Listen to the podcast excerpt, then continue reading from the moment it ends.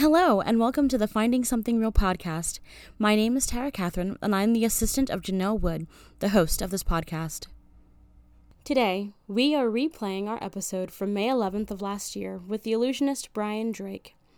In the episode, Janelle and Bryan have a conversation about the theory of illusion, the difference between magic and illusion, and whether or not Jesus was an illusionist instead of a miracle worker. If you have found this podcast to be helpful, we would love for you to consider supporting Finding Something Real. You can find a link to our Patreon in the show notes. We hope you enjoy today's episode. Hi, friend. This podcast is sponsored in part by Faithful Counseling. Life is full of ups and downs, unexpected twists and turns, and sometimes we struggle with all that can come our way. Faithful Counseling will assess your needs and match you with a licensed professional therapist who is also a practicing Christian. It's not a crisis line. It's not self-help. It's professional counseling done securely online.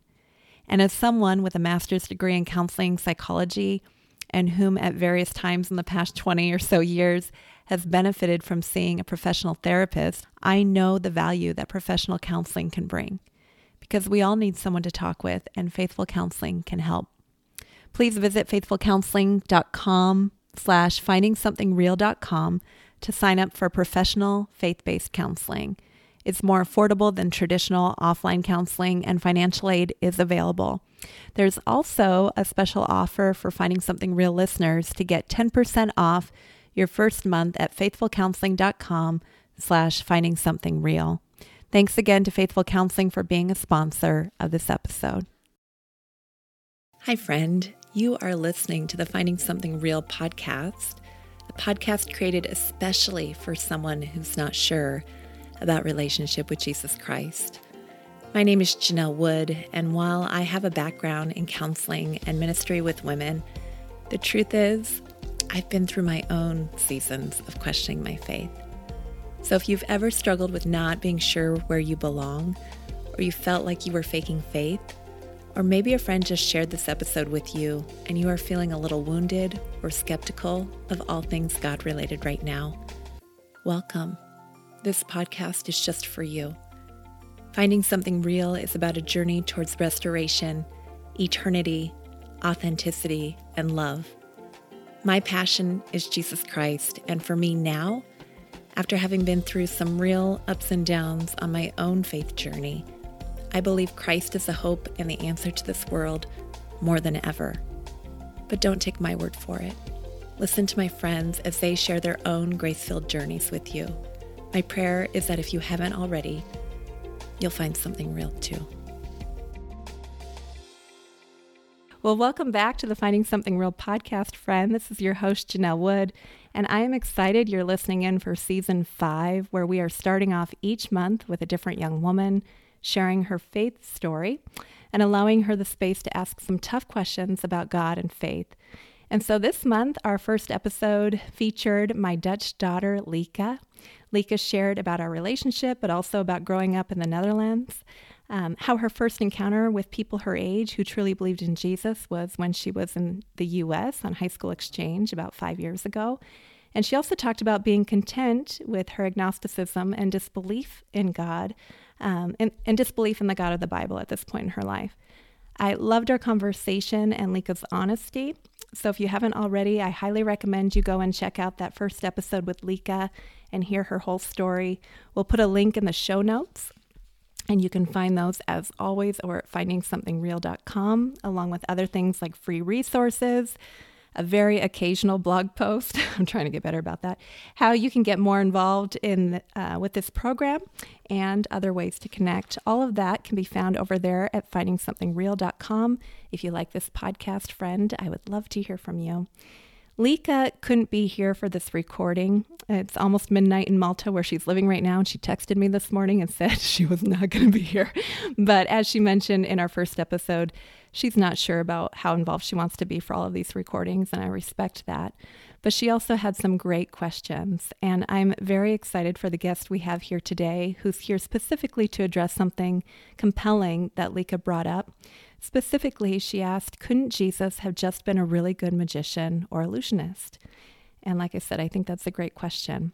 So here to address that question and also to share a little bit more about his story is an illusionist named Bryan Drake. Bryan and his wife Carla have performed for hundreds of thousands of people over the past 10 years. The Bryan Drake Show is driven by one clear and overriding passion: to share the gospel with this generation. I think that's pretty interesting stuff. So welcome to the podcast, Bryan. Oh, thanks so much for having me. I'm glad to be here. I just thought that this is going to be a blast. So, well, I'm so grateful you're here. And I feel bad for Lieke because she's missing out. But Lieke, when you listen to this later, which I know one day you will, I just want to say thank you so much for bringing up such a great conversation. It's a great question. Yeah. Yeah. And Bryan, in preparation for this this interview, I checked out your appearance on Justin Brierley's show, which I think came out about a year ago. I think a year this week, actually. Yeah. That's crazy. I love, as you know, we were talking before I pressed record, Justin's heart for engaging believers and non-believers. He's been on this podcast a couple of times, and I think his podcast format is brilliant, and it also inspired some of what we do here on this podcast. Sure. I'd love for you to share a little bit more about that experience. For somebody who's not familiar with The Unbelievable Show, would you share about what happened in that? Yeah, absolutely. Yeah. So the question that time is Christianity all a trick of a mind? So the format is typically they'll have a Christian on and then a non-Christian of some sort of variety, whether it be an atheist or someone of a different faith.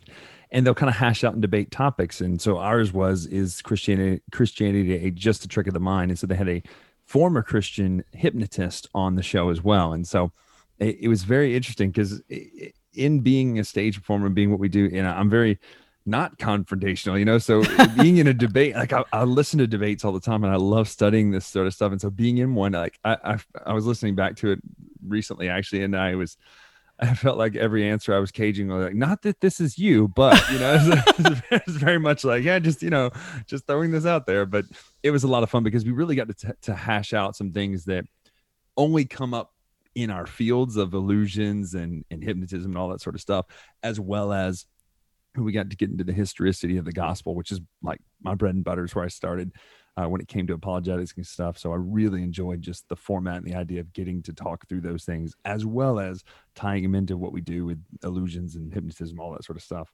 Yeah, it was really good. We'll put a link to that in the show notes as well. The guy that you were debating with, former Christian, but he'd only been an atheist for about a year that day, actually, or something like that. It was really close. Kind of crazy. Have you kept in contact with him at all since? No, regrettably, I haven't. I really actually wanted to follow up and see, because that's to move the needle so far so fast to me was what was kind of like eye-opening of, wow, this is a long, big jump in such a short amount of time.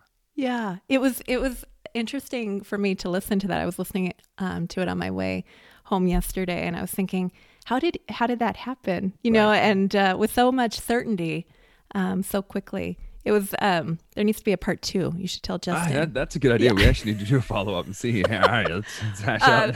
We'll do Christmas next time. The audience is asking, give us a part two. That's it. And one of the things that you guys brought up in that conversation is that two people can be listening to the exact same information. I think of Bart Ehrman. I think you guys even mentioned him, and come up with a completely different, conclusion. What for him might be, oh yeah, the resurrection didn't actually happen. For you, it's like, actually, whoa, that's amazing that we have that kind of evidence. Anyway, great conversation. No, thanks so much. Yeah.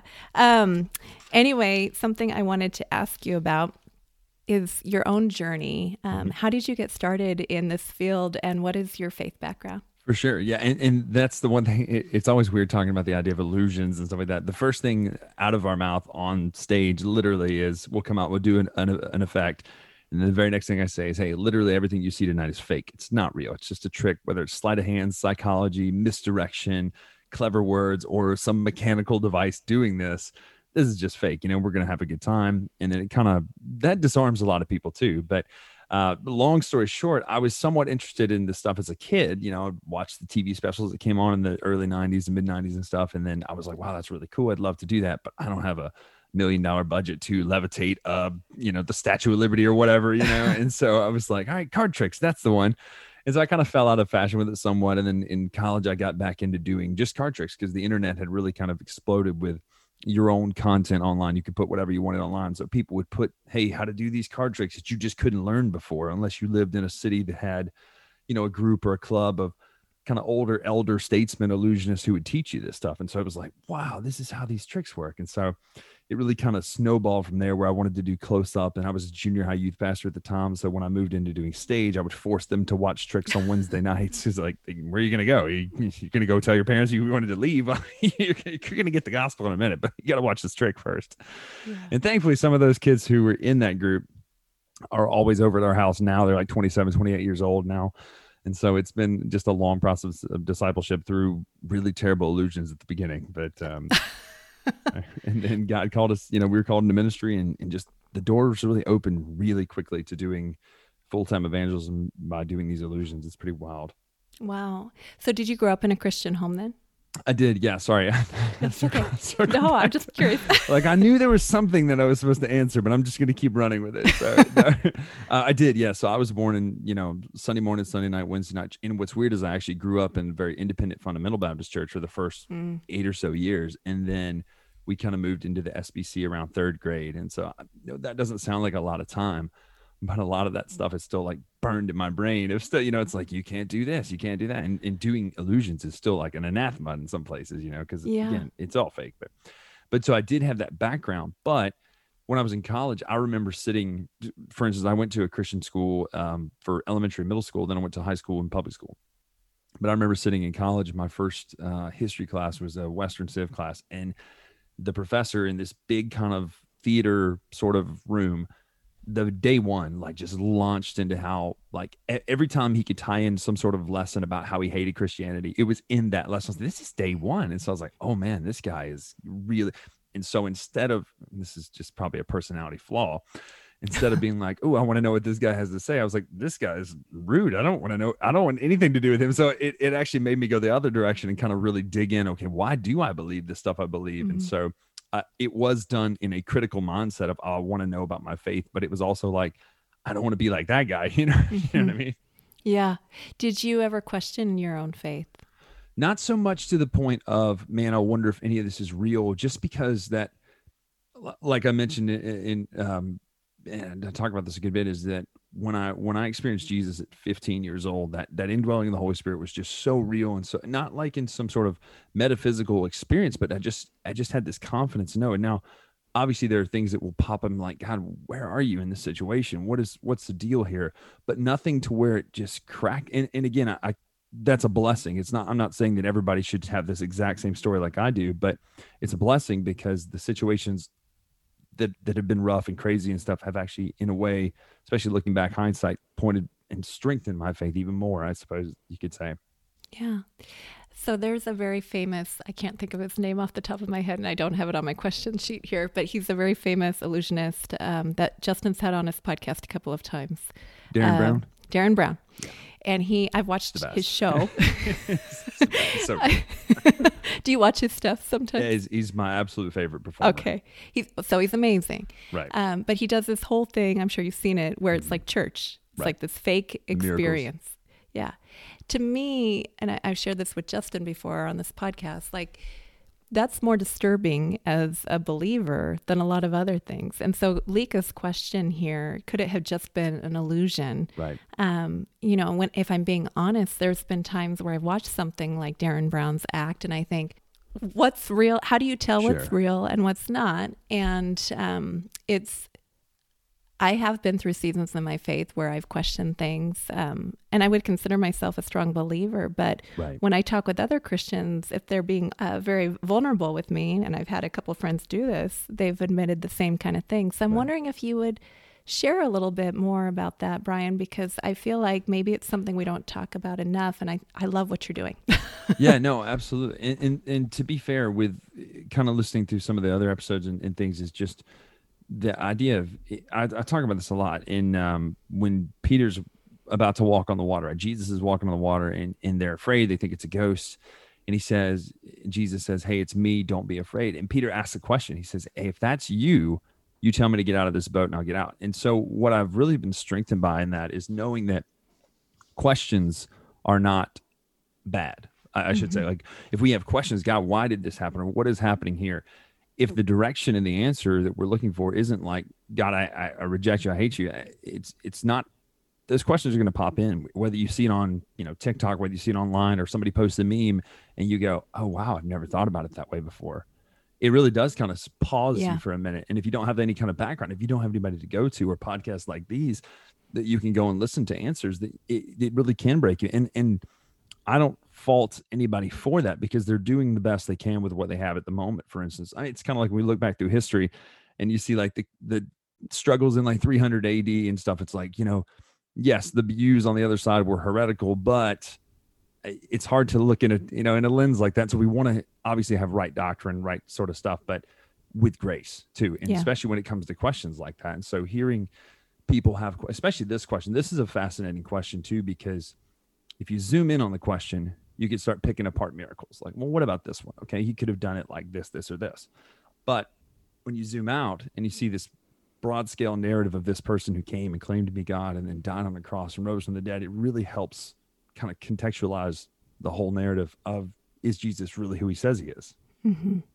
Yeah. So you mentioned TikTok, and a number of times I've had a co-host on here, a young woman who's told me, well, I have this question because TikTok brought it up in my face. And it's true. You're scrolling, you think you're just having a good time. And then all of a sudden, whoa, boom. My faith has been challenged. Absolutely. 1 minute in and I'm like, oh my gosh. So are you on TikTok? Are you on I have one, but I'm just on the cusp of being too old to where I'm like, I don't even know how to make this work. That's how I feel too. It's like I'm just on the wrong generation for that. But this generation needs it. Yeah, no, you're absolutely right. Yeah. So how do you answer this question then? Could it have just been an illusion in your opinion? And if so, tell me about that. And if not, tell me about that. Sure. Let's break it apart a little bit. So like I said, if we zoom into some of the miracles, you could say, okay, the wedding at Cana, let's start there. That's where Jesus' public ministry started, was turning water into wine. Now we do a routine in our stage show we used to, we haven't done it in years and years. It's a great routine where we take a pitcher of, or a jug of water, essentially. It's actually chocolate milk in the trick. And you pour it out and it makes a whole bunch of different drinks, and you pass these drinks out to the audience. And wow, this really is Mountain Dew. This really is Coke. This really is lemonade. And then at the end, you tear open the carton and show that the carton was empty and there's nothing special about it. Well, it's very much a trick that we built and we make, And if you were to see me do that, and that's all the context you had, you might go, oh, that's pretty crazy. So turning water into wine is one where you could go, yeah, maybe it kind of got exaggerated, until you start thinking about it. Wait a minute, there's implications in what the meaning is behind this, that, hey, Jesus is in control of nature. That's really where that kind of is pointing to, is that he's, he can take and do with what he wants, and he's in charge. And so it's more of the, yes, I believe it happened, obviously, but also it really strengthens the narrative that, hey, Jesus is the person that they turn to. Mary's like, hey, listen to what he says. And they did, And so that's step one. And then you start looking at the miracles that Jesus did that were really wild and really impossible, and it physically impossible to do, like feeding the 5,000, for instance. If you really look at it and see that it was probably, being the time of year they were in, 5,000 men, it says. So you're looking at women and children there too. So you're probably 15 to 20,000 people there for this miracle. That's something that's easily falsifiable. I mean, you have that so many people. And then immediately after this in the book of John, you see that he even tells them, like, you're following me because you saw the signs and wonders. You saw me do bread and you saw me bring, make fish. He's like, that's why you're following me. Some of you aren't here because you believe. You're here just to see more miracles. So that was never even disputed in the narrative there. And the gospel writers, to their credit, were really good about writing embarrassing details about themselves. They would write details that didn't make them look in the best light. Mark, I believe it was Mark who ran away naked, basically. He was so scared when Jesus was arrested. It's like, I would just erase that detail. Yeah. If I was Peter, I'd be like, hey, can you not put that thing in there where I denied Jesus 3 times? Sentence in the Bible. Yeah, let's do a second pass on that and make me look better. Maybe I didn't cut the guy's ear off. You know what I'm saying? And so those kind of things. And so Jesus saying that, like, that's an easily falsifiable thing. Somebody could just say, oh, no, this didn't happen. But you never saw that. You never saw anybody deny the actual miracles. And again, we're talking in the context of the narrative of the gospel themselves. You never see anybody even deny that what Jesus was doing wasn't happening. They all, even the Pharisees, they said, oh, what you're doing is through the power of the devil, which begs the question then, okay, he did something. They're reacting to what he did. You know what I mean? Mm-hmm. So then again, You look some of the bigger kind of grandiose miracles and stuff, raising somebody from the dead. There's, yeah, I mean, I think of ways that you could fake that today? Absolutely. But it would involve literally hiring someone to act dead, to, you know, and being in the right place at the right time. Mm-hmm. So again, this sounds like I'm rambling, but to the point here, it would take an awful lot of conspiracy to say, wait a minute. So they made up this story about this guy named Jesus, didn't really do it, and the disciples were in on it. They may have, you know, pulled the strings behind the curtain to make the magic happen. That's what Carla does in our show. Basically, is we're a two-person act that looks like a one-person act. Did that, and then they went to their death to keep a secret that they knew they were just falsifying in the first place. It's that, to me, is where the story really breaks down of could it be just magic or just an illusion? You know, is the fact that you have Peter and the disciples who were willing to die for this in what would be a lie at that point. And that just doesn't happen. Mm-hmm. And then you see the Apostle Paul. That's when it really changes, because this is a guy who was not friendly to Christ, to the Christians at the beginning. You know, he was rounding him up, killing him, putting him in jail. And yet he had such a change in his life. Something so dramatic happened in his life that changed him from going from being Saul to Paul, essentially from being the Pharisee of Pharisees to being the one of the most influential people ever, really. Yeah. Do you know any illusionists like Darren Brown, for example? Yeah. Or, I mean, I can't even think of any famous people right now. But do you know of any that are one-person shows that are able to do it all on their own? Absolutely without? Not. Really? Yeah, absolutely not. Okay, let me take that back. There are examples, but when I say that, they are smaller things. So a close-up show, you might go and see a guy. There's a guy in Germany who's, and there's another guy in Spain. They're two of my favorite in the world. His name's Danny de Ortiz, and then oh my gosh, his name just totally fell. Dennis Bear. They will do a theater where you have 50 seats around them, kind of looking down at their close-up show. And yes, but then again, you're not walking away from that show and being like, "What in the world? That guy didn't have a leg, and now he's got a leg." You know what I mean? It's like It's cards and coins and stuff. So no, I mean there really are no examples of. I mean, yes, you can travel and do a small parlor show, but no one's walking away from those parlor tricks and thinking, "Oh my gosh, this is a miracle worker." You know, like even to Darren's event, the Miracles of Jesus thing, what he's doing is showing that there are people who use the name of Jesus to fake and that are charlatans. And it's scary because there are people that do that, but it's also trying to cast aspersions at all Christians, that we're all just washed up in this kind of hypnotic state and that none of it's real. And absolutely, of course, we reject that, you know. Mm-hmm. But no, there's technologically, financially, just even time-wise, there would not be enough time to prep and do the miracles that are listed in the New Testament, much less the resurrection, especially as we look in the evidence for the stone that was there and then the guards that were out there. And it would take a whole lot to be able to fake that. Yeah.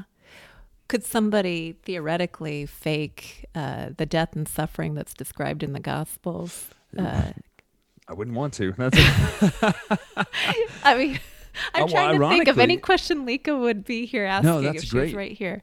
That's an excellent point. So even when I remember when The Passion of the Christ came out, and people were like, "Man, this is brutal. It got an R rating for violence," you know. And I remember watching that and thinking, you know, this is awful. This is horrific, but even according to first century history, it was not as violent as it would have been. You know, what Jesus would have went through was more violent than the most violent we can think of. And when they would beat him and the skin would get loose and they would tear those bones, and pieces of rock and stone and metal would grip into the flesh and tear. And it just, I think it's the Gospel Matthew says his visage was marred, which means you could look at him and see like a hunk of meat, a person, but you couldn't even tell who it was.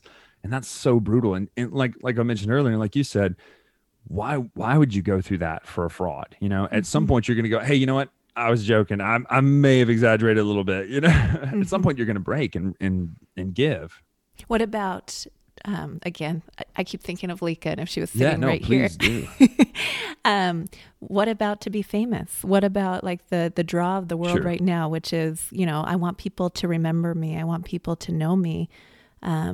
How do we know that Christ wasn't, you know, a narcissist who was like, you know what, this is how I'm going to become famous? Yeah, no, that's an excellent question, is because there were people, even the New Testament and then other extra biblical texts mention kind of references to people like Simon and Bar Jesus, and then I'm trying to think of the other guy's name. Oh my gosh, his name just fell out of my head. It's mentioned anyway. They were kind of quote unquote miracle workers at the time. And yeah, that you could see someone doing that as the motivation. But again, I think that all starts to break down when you get to it, because if that's the case, then Jesus has a heel turn, to use a pro wrestling term. Jesus would have this heel turn to where, hey, Hosanna, Hosanna. And then, a few days later, different people are saying, hey, crucify that guy. At some point you're going to go, wait a minute, they turned on me. They don't even like me anymore. Now, again, if you knew that someone was going to be writing these narratives down and writing you in a good light. But then again, if you wanted to do that, I don't think you'd put yourself riding in on the donkey, even if it fulfilled prophecy. I don't think you'd put yourself being poor and, being born in a manger. Yes, it does fulfill that prophecy and stuff, but it's not, it just seems strange to, and again, when I say it seems strange, when I say all that seems a stretch, don't hear me say that as putting that on to her as that's what she's thinking. No. But what I mean is that's just so much of a stretch that when we talk about explanations, and this obviously, but when you try to explain something about a theory, it needs to have explanatory scope and explanatory power. Sure, it might cover it in scope, but it doesn't have the power to explain it, or it might have the power to explain it, but it doesn't account for all these other details. So like the swoon theory, did Jesus pass out on the cross? Has a lot of explanatory power, but it doesn't have the scope to explain, well, how did these post-resurrection appearances, how did they stick the spear in his side? How did, all those kind of things. So to that, I think, yeah, it has the explanatory scope. Yeah, he wanted to be famous, but it breaks down at the same lines of who would go through that for fame. Now, again, people do a lot of crazy things for fame. Yet again, mentioning TikTok, the things that people do. Here, eat this for or whatever, Yeah. But I still think that I think that's a little bit of 21st century trying to look back anachronistically into the first century a little bit. Yeah. Well, was it C.S. Lewis who said that Jesus was either a liar, a lunatic, or Lord? I think that was C.S. Lewis. Not an illusionist. Right. Not based on the explanatory scope. Would that be fair to say? It would be very difficult to justify that. Not only that, it's just the art didn't even exist. I mean, yes, there were the earliest legends of illusionists is there's cave walls in Egypt. I want to say it's BC Egypt, so it's old Egypt, of what they try to say is the cups and balls trick, but we don't really know. It's a guy on a wall with three cups, and maybe he's doing a cups and balls routine, maybe it's something else. But to extrapolate the fact that there's that art form that is now what really culminated in the 1870s, 1880s, in the golden age of illusions, that trying to read back into the impact that Jesus had is also anachronistic, because that predates Jesus' story, predates the methods, the ideas, the concepts of, psychology and misdirection and mentalism. A lot of the things that even cult leaders today will use are techniques of mentalism, of, suggestibility and certain hypnotic things. And when I say hypnotic, I don't mean anything mystical or anything. I mean, literally, people will do things they're told, whether it's out of, I've got to do this because I don't want to be looked at weird. Those kind of things were really discovered and really studied a lot later than this time with Jesus. So those are great questions. Could it have been illusions? But I think it's not fair historically to look back at that and try to see that, because again, we just don't, and none of that, we don't have any evidence of it. Yeah. So before the 1800s, really, there's not a lot of history for illusion or magic. I mean, there's some magic, right? That's different. Am I correct? It's a little different magic from illusion, because I'm thinking of Egypt. Traditionally, traditionally, when people talk magic with just a C and not a K, I'm trying to think. I have a book over there. It's kind of illustrated history. When it comes to the art form and illusions, magic, all that sort of stuff.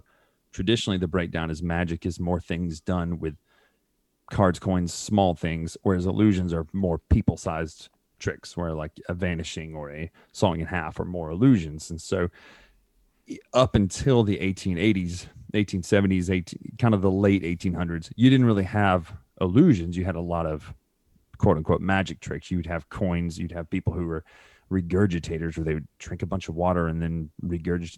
David Blaine does this today, and it's really weird to watch him do this on stage, where he'll just spit up a bunch of water. So you had a lot more of those kind of acts, but it wasn't until the golden age, like they say, with the guy named Jean-Eugène Robert Houdin, that really kind of made what we know now, you know, tuxedos and sequins and all that sort of stuff, be famous. Wow. But prior to that, you're dealing with a lot less, a lot smaller things that wouldn't have wowed people the same way. I'm thinking of, as you're talking, ancient Egypt and the Exodus, where it talks about Moses, you know, and him throwing down the staff, and was it Pharaoh's Pharaoh's magicians? Yeah, they were able to do that. Yeah, it's like, all right, I don't know, I'm going to need some help here, because that one's such an interesting thing too, because God gave Moses this sign to use on Pharaoh. And then obviously when they do whatever they did, I don't know what they're doing at that time, but even then you see Moses' snake eats their snakes and stuff, you know, so it's like, okay, something's going on here. But you're right. That is an ancient reference to it there even. Yeah. It's so interesting to me. Do you think that some of that, because I've watched illusionists on like talk shows before or whatever, and they're like, all of this is kind of like along the lines of what you said earlier, it's all sleight of hands, it's not real. They'll say this isn't, you know, but there's some, I believe, you'll have to correct me if I'm wrong, historically there's been people who've said this is real, this is real magic, and this is a real dark art, I'm you know, funneling the dark spirits or whatever. Do you believe in that, or do you think everybody is faking it, kind of, so to speak? And that's a great question, honestly. Like you could spend hours on this question, because as someone that is more skeptical in what we do, my first knee-jerk reaction is go, oh, they're all frauds, right? But then I also believe what the Bible says. I believe that there is, you know, powers and principalities, and, you know, I believe in, you know, in this present darkness, like it talks about. I believe that there's spiritual warfare and things like that. Not so much in the Frank Peretti, like literally, you know, above everybody sort of deal, which is a great book, but not so much. Frank Peretti's a Christian author. Yeah. Sorry, I tipped to Frank Peretti, but it's a great book, great story. But I do think there are people who know they're being fraudulent. I do think a lot of the people, for instance, we live in Mobile, Alabama, and New Orleans, Louisiana is 2 hours up the road. We were just in Jackson Square a couple of weeks ago, walking around the square, and there were multiple people doing, you know, palm readings, tarot cards, and sorts of things like that. Most of them, I do think, are people who know how to cold read, which is a technique in psychology where you say something that sounds specific, but it's actually general, to where everybody goes, oh my gosh, that's me. How'd you know? Well, everybody said the same thing. You're like, oh, that's me. How'd you know? You know, but there's that. But then again, I don't disbelieve that there are people who are willing to open themselves up to things. I mean, it's hard to look in the New Testament and not see that there is, you know, that kind of spiritual warfare and stuff like that. And so why would you open yourself up to that unless you know, it's just, you're playing with stuff that you shouldn't be playing with, I guess, is what I'm trying to get at. But I do think the majority of people, especially entertainers, ones who were on, you know, talk shows and things like that, those people were frauds, especially the ones who I've seen do it, who I know them behind the scenes or know of them behind the scenes. I know they're fraudulent because I know what they're doing too, technique wise. So it is a mixed bag. I would say most people are frauds with it, but when I say fraud, I mean the ones who claiming it's real frauds. But then I do think there are people who really open themselves up to stuff they absolutely shouldn't be opening themselves up to. Yeah. I want to ask another question. It's kind of a little bit out of your wheelhouse, maybe, but you were debating. Absolutely. I have experience with that. The guy you were debating on Justin Brierley's show was a hypnotist, right? Which is a little different. You don't really do hypnotism. No, in fact, the only thing that we do that even dabbles near it, we just use the word suggestion for that reason. Okay. But historically speaking, that's been a theory, right? That maybe it was group hypnotism, that Jesus' resurrection, that whole thing, people were hypnotized. For sure. Could you speak to that? Because I'm sure you've heard that theory before. Yeah. Yeah. So with hypnotism, the two kind of main theories that you hear is either some sort of mass hypnosis or mass hallucination. And they're really linked pretty often. But so yeah, absolutely. Hypnotism, and there's two theories that really get linked together. That'd be mass hypnosis and mass hypnotism.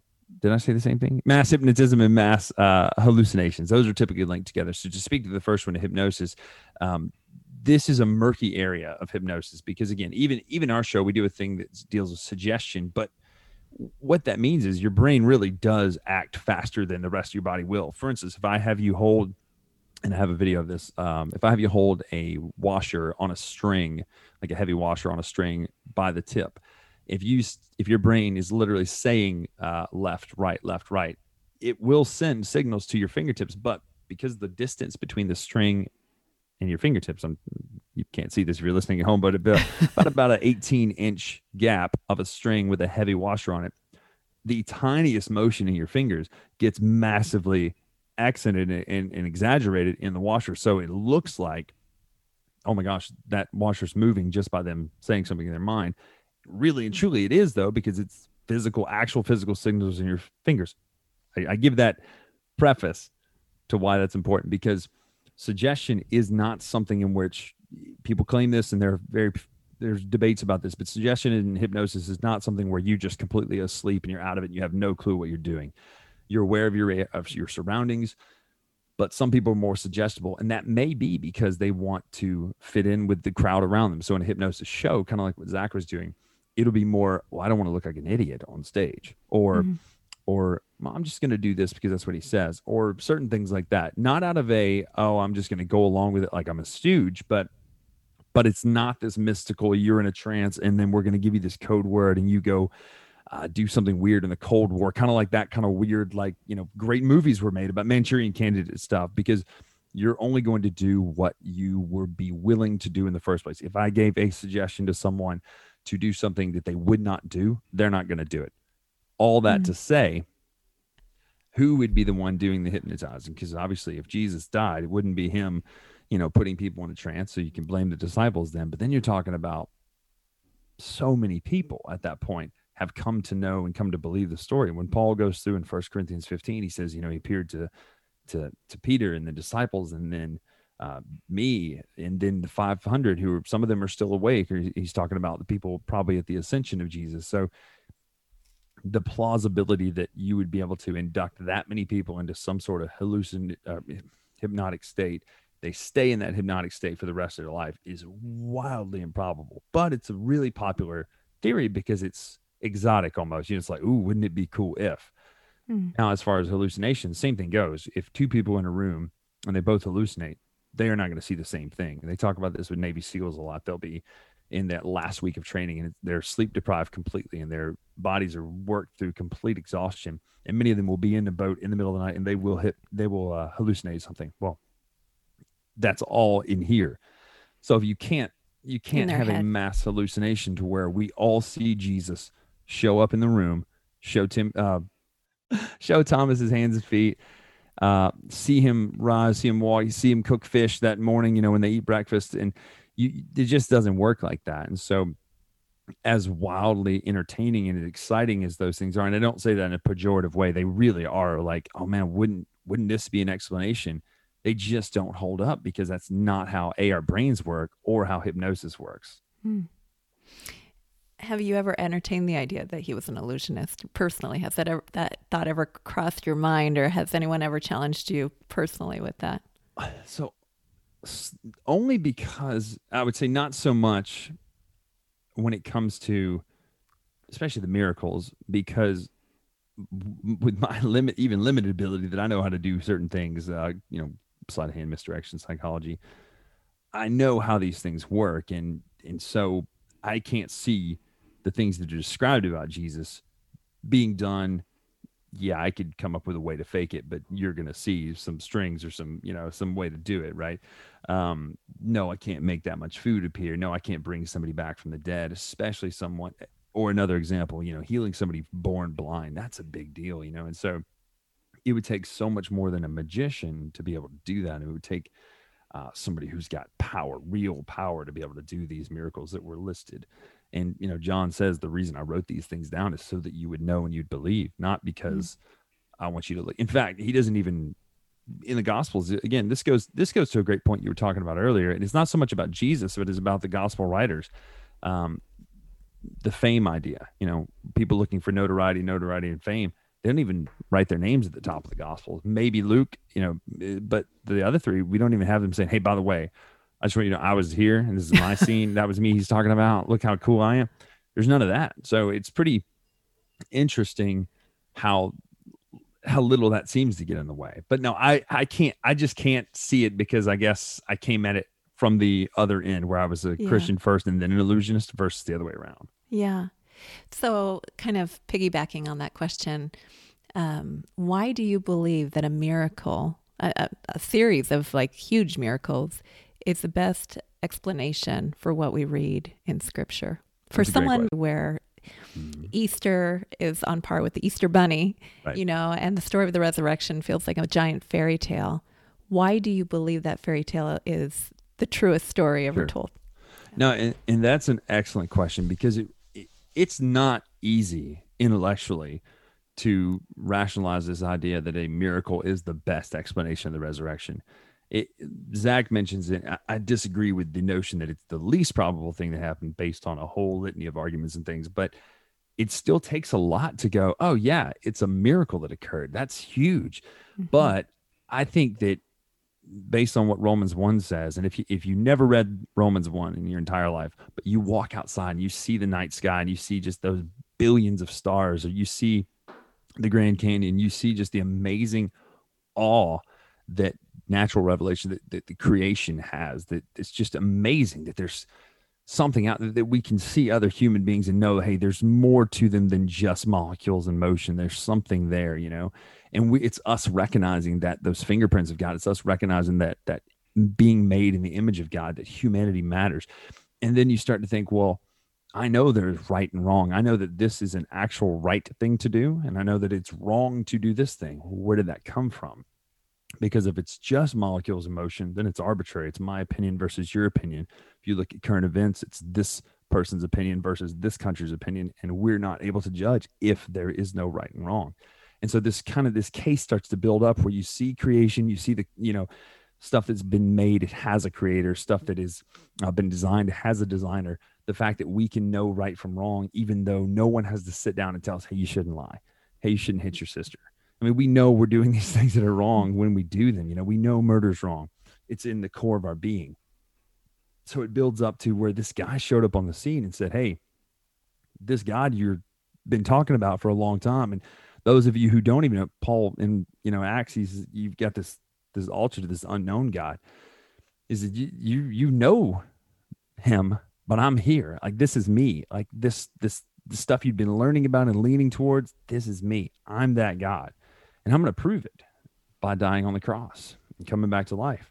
And then when you start to break apart the evidence of the resurrection, of just, you know, the stone and the guards and the empty tomb and the fact that, you know, he appeared to the people and they went and said it, and there was no body. That if they produced a body, then the first response would be, hey, no, he's still in the grave. Like, there's such a powerful case that when you look at all the evidence put together, while yes, a miracle, it takes a leap of faith, which is part of the idea of what, you know, the fact that we're saved by grace through faith. You do get to go, okay, God, help me in my belief. You know what I mean? Like, and I know not everybody's in that place. There's some people who don't believe in God, period. And I get that. You were talking about, because an agnostic, she doesn't know if there's a God or not. But I would say that if you open yourself up to the idea, God, if you are there, and just reveal yourself to me, you know, I think he will. I think God will do that. And the Holy Spirit will draw, and just like the Bible says, you know? Yeah, absolutely. You talk on your website about using illusion to share the gospel. For sure. And for somebody listening right now who hasn't made that choice, and maybe listening to you right now, he or she is like, man, I want to know more about what the gospel is. Could you sum it up in 2 minutes or less? Can you share what the gospel is? Yeah, absolutely. So, in the show, just really quick, we'll do a prediction or something on this thing has been on stage the whole time, like a big number, and that number just happens to match the serial number of somebody's $20 bill that they brought up from stage. And I say, I know what you're thinking right now. Your mind is blown, right? But it doesn't take a mentalist to know that, because I know the only reason you're impressed is there's infinite wrong answers. I mean, you wouldn't be impressed if any of these numbers were wrong, or if this name was a different name. You wouldn't be impressed. The only reason that your mind is just like exploding right now is there's infinite wrong answers, but there's only one right answer. And at the core of our being, there's this reality that we live in, that we can look around and see how amazing, you know, creation is. But in the inside, we know that we're messed up. We all have a day in our life that we wish we could totally expunge from the record. We were the worst of the worst for no excuse. Not like, oh, I didn't have enough coffee, or I didn't wake up on the right side of the bed. I just was just mean and nasty, or whatever it is. Or I did this thing I just hope nobody ever finds out about. If there's no God, then we're stuck with that. But the God of this universe loved us so much that while we were still sinners, I know we don't like that word in 2021, and 2022, what year is it? And I totally get that. But when we realize that it's not this Christian word that we talk about and throw at people in judgment, because that's how it's been used, but that we're all messed up. We are all broken, every single one of us. But that God loves us while we were still broken, while we were still sinners, that he came to this earth and he died on the cross for our sins so that we don't have to. That's what we celebrate Good Friday for, is that the Good Friday is that he died. But it's good because he rose from the dead. 3 days later, Jesus rose from the dead, and that tomb is empty today. And because he is alive, you and I can have that eternal life. And the coolest part is you say, okay, well, how do you do that? What does it mean to have eternal life and give your life to Jesus? Romans 10:9 says, if you confess with your mouth that Jesus is Lord and believe in your heart that God raised him from the dead, you will be saved. Romans 10:13 says, whoever calls on the name of the Lord will be saved. It's not a fee. It's not a payment. You don't have to get in line or take a test and pass with the 70 or better. Our debt has already been paid, and the offer is there if we choose to make him our king. Amen. Right on. I have a couple final questions for you, sure. Bryan. Something I've noticed, and I've listened to, I don't know if you're familiar with the Provoke and Inspire podcast, but I think they're doing great work over there. But they talk about this generation of young people not being hardcore atheists, like maybe the Richard Dawkins 20 years ago or something like that. But a lot of young people are more into magic, or even Lieke, she's mentioned on this podcast, like believing in something, that there's something more than what you can see in the physical realm. Having this idea of spirituality, but not wanting to, anchor themselves on something very specific, like you were talking about, the dollar bill with the numbers. Do you think this generation of young people gravitates towards magic? I know that that's part of your mission statement, is to pull them in, but if so, why? Why is that? That's a good question. Specifically, this generation is very post-truth. So when they see something that, again, it's impressive because there is no other answers. No one's impressed by a card trick that could have 52 different answers, because then it's, oh, you think of a card. Great. That's the one I was thinking too. No one's impressed by that. But I think that we talk a lot about, and we put on social media, and we talk with our friends about how you do you live your truth, and those words, your truth, they just kind of instantly make my hair raise, because it's like, but like we want to be so sanguine with it. We don't want to hurt feelings. And I totally get the rationale and the reason for that. We, being kind and stuff like that, the empathy that's there, all good intentions. But when it leads to bad decisions, such as, well, I don't really want to anchor myself to a faith because I might, there is no truth. It's just something we say. We can't live in a world like that where there is no truth, because again, who are we to judge then? At what point can we judge any moral act as immoral if there's no truth? But to this generation, with them being so, I don't know what caused that.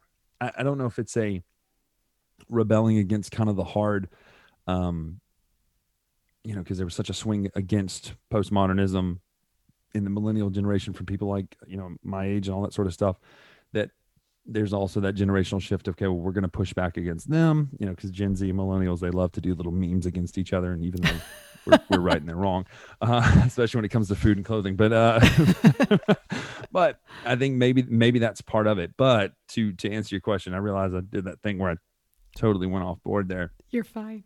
I think the illusions, the magic, all that sort of stuff, it anchors the fact that there is truth in its own little way.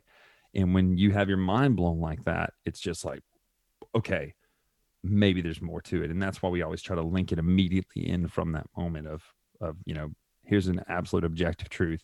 Now let's talk about how this can apply in your life, Yeah. And I think maybe they're just ready for that authenticity. Yeah. One other question before I ask you the final one, just a follow-up on that. I'll hear from Christians who listen to this podcast, and there's somebody who loves somebody who's kind of questioning faith. And your experience as an evangelist, as somebody who does these shows, also as a youth pastor, What's a great way for somebody who loves somebody who's questioning and having these, you know, this generation of young people, what's a great way for someone to connect and to love on them? In your experience, what is the best way? Yeah, absolutely. I think number one, and it sounds almost cliche to say now, and it shouldn't, but it sounds cliche because we say it, but we don't often do it, is to constantly be in prayer for that person, because prayer is a real thing that really does work, you know. But aside that, so in the practical, you know, invite them to things like that's why we do what we do, is because you'll get people who will come to a, you know, quote unquote magic show who will never step foot into the door of a church. So be on the lookout for those opportunities in your community, whatever it is, whether it's, you know, an event like ours or something that the church is doing, or whether it's something like, there's a lot of conversation starters. There's a lot of great, non-cheesy faith-based movies and books and games, even stuff like that, that are coming out now that people have realized, oh, we can't just make these for in-house. We have to be able to make things with a good, great message that, you know, whether it pushes the envelope or what, but it gets that conversation started. What did you think about that? And so being able to, you know, invite to events, engage in conversation. And then the worst thing we can do is just be like, oh, you'll be fine. You know, you just don't worry. But, you know, I guess take those concerns seriously, you know, and don't just, you'll grow out of it. 'Cause sadly we see that's not the case. People are not growing out of these things. They're turning to someone who will give them the answer they want to hear, whether it's true or not. Yeah. So true. Have you ever been to Chelan, Washington? Do you ever come up here? Let's see. You got to bring your show to Chelan.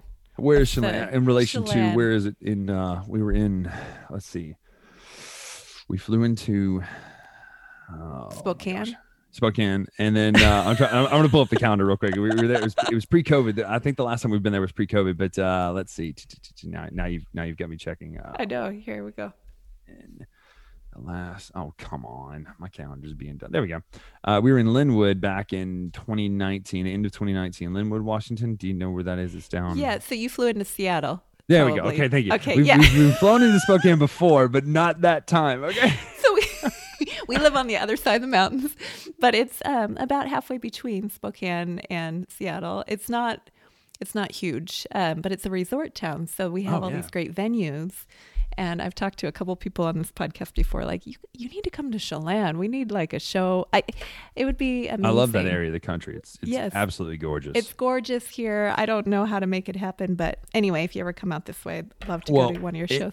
It's funny though, that area is great because the reactions across the country are so different to everything. You know, people break apart how they react so differently to, even within Texas, for instance, there are pockets of Texas that are like just loud and like crazy reactions. And there's like Austin. It's like, oh, that was cool. That was really, it's like totally different. So the Northwest, It's a mixed bag. It's always like, it's very chill. It's very cool. They would love the show, but like, I'm like, you guys are liking this, right? Like you guys are enjoying this, right? Did y'all react a little bit louder? I don't know if y'all did. No, it's not everywhere. But no, so you guys are over the mountain. We flew in one time to somewhere in Washington and drove across through Coeur d'Alene and all that to a college in the next Napa, Minnesota, Montana. Which one's Montana? Yeah, which way is that way? I guess north. Let me look up there. Yeah, north we drove across Montana. Into Montana. That's the one. Yeah, Missoula. Yeah, that's it. Yeah, it was in Missoula. We did University of Missoula. Yeah, that's it. Because I was like, okay. I got a map up there. I was like, probably should look and see. Well, I'm going to ask you this final question. The Finding Something Real podcast is about a journey towards restoration, eternity, authenticity, and love. Real is an acronym for those things: restoration, eternity, authenticity, and love. Of those four gifts, and there are plenty more that we can find in relationship with Jesus Christ, which of those stands out to you the most in your life right now, and why? Restoration, eternity, authenticity, and love. Oh, that's a great question. I'm actually going to go with, wow, that's really great. Give me one second, because I've got R and L are both popping in my head right there. So I'm going to go with love, and it's partially because of just kind of our story through COVID. I'll give you the quick summarized version of this, and we talk about it in the show. But so right before, in December 2019, our schedule for 2020 was the busiest it's ever going to be. We were going to be like just doing shows that we never thought we get to do. And then we start hearing rumblings about COVID. But at the same time, Carla fell and passed out in the middle of the night one night. We didn't know why. And they found a spot in her throat that night when they did the x-ray or the MRI, they said, whatever machine they used.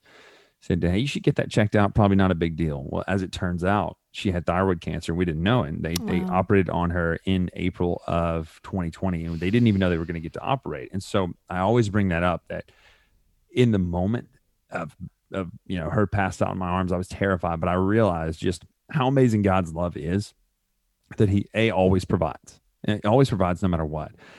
But even in that terrified moment, I realized that was a blessing, because it was revealing, hey, you got this cancer that you would never have known about had you not passed out and gone and there's no reason we would have gone and gotten a scan any other reason except that. And so seeing how, in looking back at all the blessings that we've had over the last few years, even through the hard times, is just so amazing to see God's love. And I wish there were that people who didn't know him could experience that. I wish they would see that and just go, man, I want that in my life. I want God. Because he loves us, yes, but I want to accept that love. I want that God to be my king, and I want to be his child, and I always think of the prodigal son, and that moment always gets me when he wakes up and he says, hey, I got to get back to my father. He says, I'll just go work for him. I'm not even worthy to be his son anymore. I'll just be his servant. But what happens is he runs back. The father runs to him, hugs him, picks him up, says, get a ring, get a robe, get a calf. Let's go. We're going to party. My son who was dead is alive. Just so powerful to see how much God loves us, that when we were still sinners, he loves us. It's impossible to comprehend that. Yeah. Right on. Well, Bryan Drake, thank you so much for being here on the podcast. Until next time. Thank you for listening to the Finding Something Real podcast, friend.